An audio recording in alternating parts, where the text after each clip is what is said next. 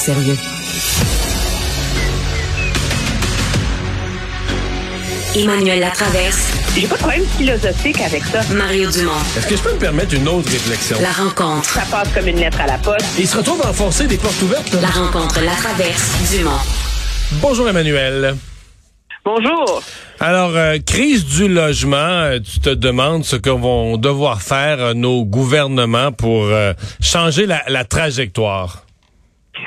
Oui, mais je pense que ce qui devient de plus en plus clair, c'est que ça va prendre un, un, un coup de barre important. Là.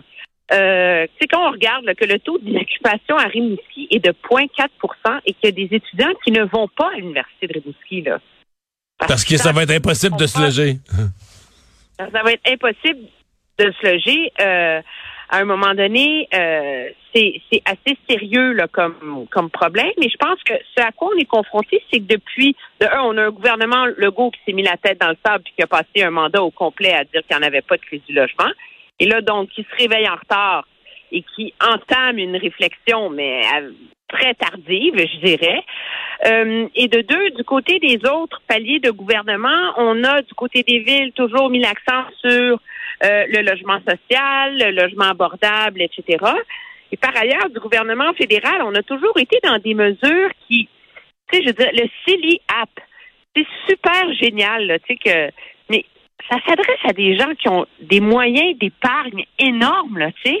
Ça s'adresse pas au Mais commun des surtout, mortels euh, pas surtout capable. les premières années, euh, Emmanuel, à la limite, là, sur une période de 10-12 ans, ça va peut-être permettre à des gens qui auront euh, progressivement épargné.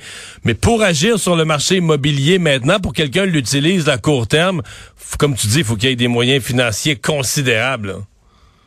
Non, puis quand moi j'entends euh, la ministre euh, de l'habitation au, au Québec nous parler qu'elle elle réfléchit à un plan, euh, va mettre des mesures de financement. euh, c'est comme si on s'imagine que les mesures traditionnelles où les gouvernements interviennent à la marge vont vont vont suffire à changer euh, des problèmes qui sont absolument structurels. Là.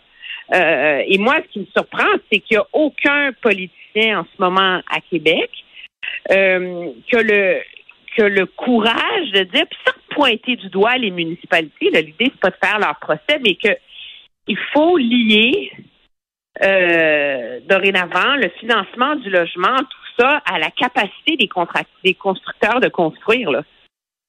Ouais. Tu sais, je veux dire, tu peux pas, euh, tu peux pas faire les deux. Puis il y a une idée qui a été avancée par euh, Pierre Poilievre, le chef conservateur, qui fait très peu parler, mais que moi je trouve particulièrement intéressante. Lui soutient qu'à terme, il va falloir que le gouvernement fédéral lie le financement des infrastructures à la construction résidentielle. Donc, tu peux pas avoir l'argent pour le REM, mettons, s'il n'y a pas la garantie du, des changements de zonage autour du REM pour que la construction puisse se faire. Mais là, que euh, ouais. les années de planification du REM, ben, il y a des années de planification de construction résidentielle autour. mais c'est intéressant comme idée, mais en fait, c'était d'autant plus intéressant que présentement, on pourrait avoir l'impression que le gouvernement Trudeau fait exactement le contraire, c'est-à-dire que on planifie des augmentations énormes des seuils d'immigration, puis aucun plan pour loger le monde. Il n'y a aucun plan. Le seul argument, le seul, la seule idée que j'ai entendue de la part du gouvernement Trudeau euh, là-dessus, euh, dans le lien avec l'immigration, c'est qu'en faisant venir plus d'immigrants, on aurait plus de travailleurs de la construction. Ouais. Je veux dire, si t'as pas des contracteurs puis des investisseurs qui veulent les construire, les logements, euh, ça sert à rien, euh, ça sert à rien non plus, là, on s'entend.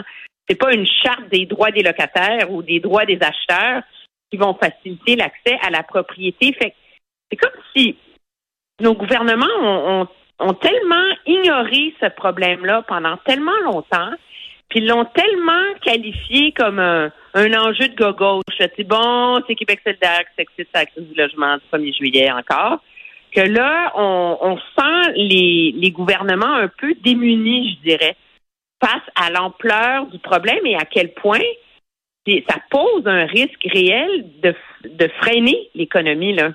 Mais euh, c'est intéressant que tu parles de Québec solidaire. C'est le parti au Québec qui a le plus parlé de logement.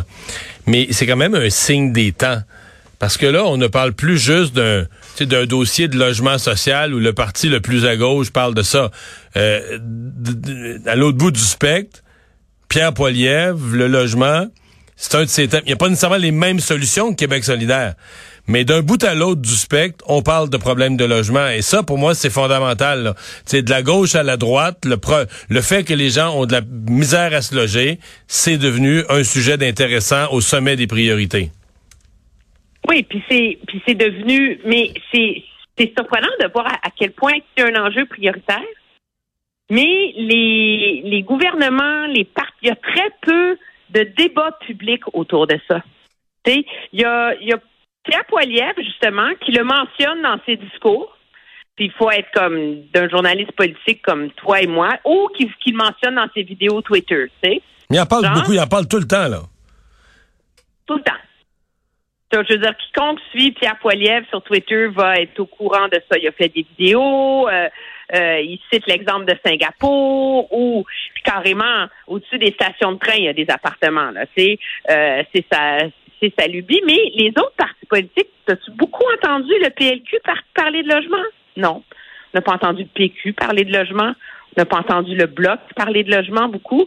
Puis le gouvernement fédéral ont des mesures qui sont euh, qui, qui ne qui essaient de venir en aide aux gens qui veulent accéder à la propriété, mais qui ne s'attaquent pas aux problèmes structurels. Puis le problème autour de ça est double on a comme les gouvernements dans leur planification et leur réflexion ont comme pris pour acquis que d'ici la fin de l'année, début 2024, les, les taux d'intérêt allaient revenir à 2 Puis tout s'organiserait là.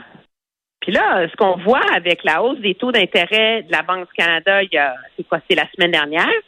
Le, le signal qu'on risque de encore hausser les taux au mois de juillet, c'est que le problème de l'inflation et le, problème lié avec des taux d'intérêt plus élevés risque de se prolonger. Et, euh, et ça, ça a une incidence énorme justement sur le marché de la construction et de l'habitation.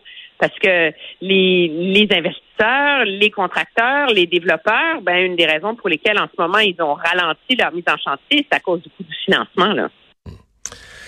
Et finalement, tu veux nous parler des fax euh, qui sont qui semblent bien implantés dans le réseau de la santé, là, pas facile à déloger.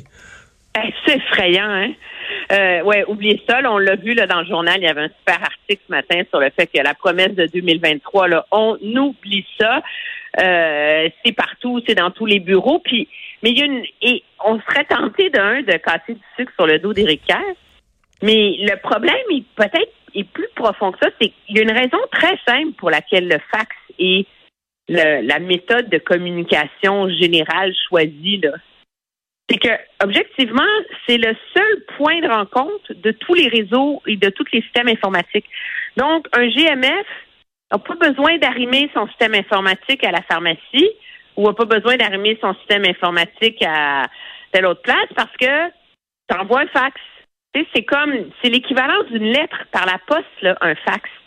Et donc, le problème avec le fait de retirer un fax, c'est de s'assurer que les systèmes vont se parler entre eux et que les plateformes vont pouvoir communiquer entre elles. Puis, à ce chapitre, c'est vrai qu'on est découragé du fax, mais moi, je vais dire, faire l'approche de M. Dubé à celle de, de, de, la SAAC, là, c'est ça, de, de, fermer le piton un soir puis espérer que le lendemain, on rouvre avec un nouveau système informatique puis tout va bien aller. Mais ça marche jamais, ça, parce que c'est tellement... Ouais. on comprend pourquoi ça peut pas marcher. C'est tellement complexe, ces systèmes-là. Là. ne il peut pas, pas avoir de petits défauts, de petits anicroches. De... Et donc, l'approche de M. Dubé, c'est vraiment d'y aller très graduellement. Dans les pharmacies, graduellement cet automne. Puis, pour le dossier numérique du patient, graduellement dans des plus petites régions, Côte-Nord, Mauricie, on va régler les problèmes, puis on va l'implanter. Fait que, l'histoire, il n'y a plus personne qui ose nous annoncer que c'est la fin du fax. Mais c'est peut-être une bonne nouvelle. Parce que c'est peut-être la preuve que pour une fois, on va réussir à faire une transition informatique de manière intelligente. Sans que la population voit ces... Mais ça raconte quand même quelque chose à propos de notre système de santé. C'est-à-dire que il n'y a plus personne. Mais toi, dans les cons, tu sais, des fois, on dit euh, le système de santé n'est pas efficace. Tu sais, dans les compagnies efficaces, là, les compagnies qui marchent, les compagnies qui roulent, les compagnies où il n'y a pas de retard, les compagnies qui livrent la marchandise. Chez Amazon, mettons, il n'y a pas de fax, Emmanuel. Tu comprends? Ben, ça parle. un collier pour mon chien sur Amazon, je l'ai le lendemain avant midi. Là. Et tu comprends que c'est pas envoyé par fax. ce que je veux dire, c'est sans méchanceté, ça raconte comment, tu sais, l'image du mammouth, le maintes fois utilisé, puis peut-être même des fois on exagère avec ça, mais c'est quand même ça. Là, le fax, c'est une des cas, une des, euh, une des défenses du mammouth, là, tu sais, qu'on voit, puis on se dit ah ouais, ben c'est ça, c'est le système de santé, ça bouge pas vite, ça va pas vite, il y a encore des fax. Ça, ben, c'est le, le symptôme d'une d'une transformation euh, informatique, parce qu'il y en a quand même eu là, dans le réseau, là, qui s'est faite un peu à la va comme je te pousse, puis à la bonne franquette, où chacun en vase clos, parce que le bras du mammouth parle pas à la jambe, parle pas au dos, parle pas au nez, là, euh, où chacun en vase clos a développé hmm. ses propres systèmes. Puis c'est ça qui rend ça maintenant absolument comme un comme un château de cartes, là, cette, hmm. cette, cette histoire-là. C'est ça qui rend ça tellement difficile à corriger, là.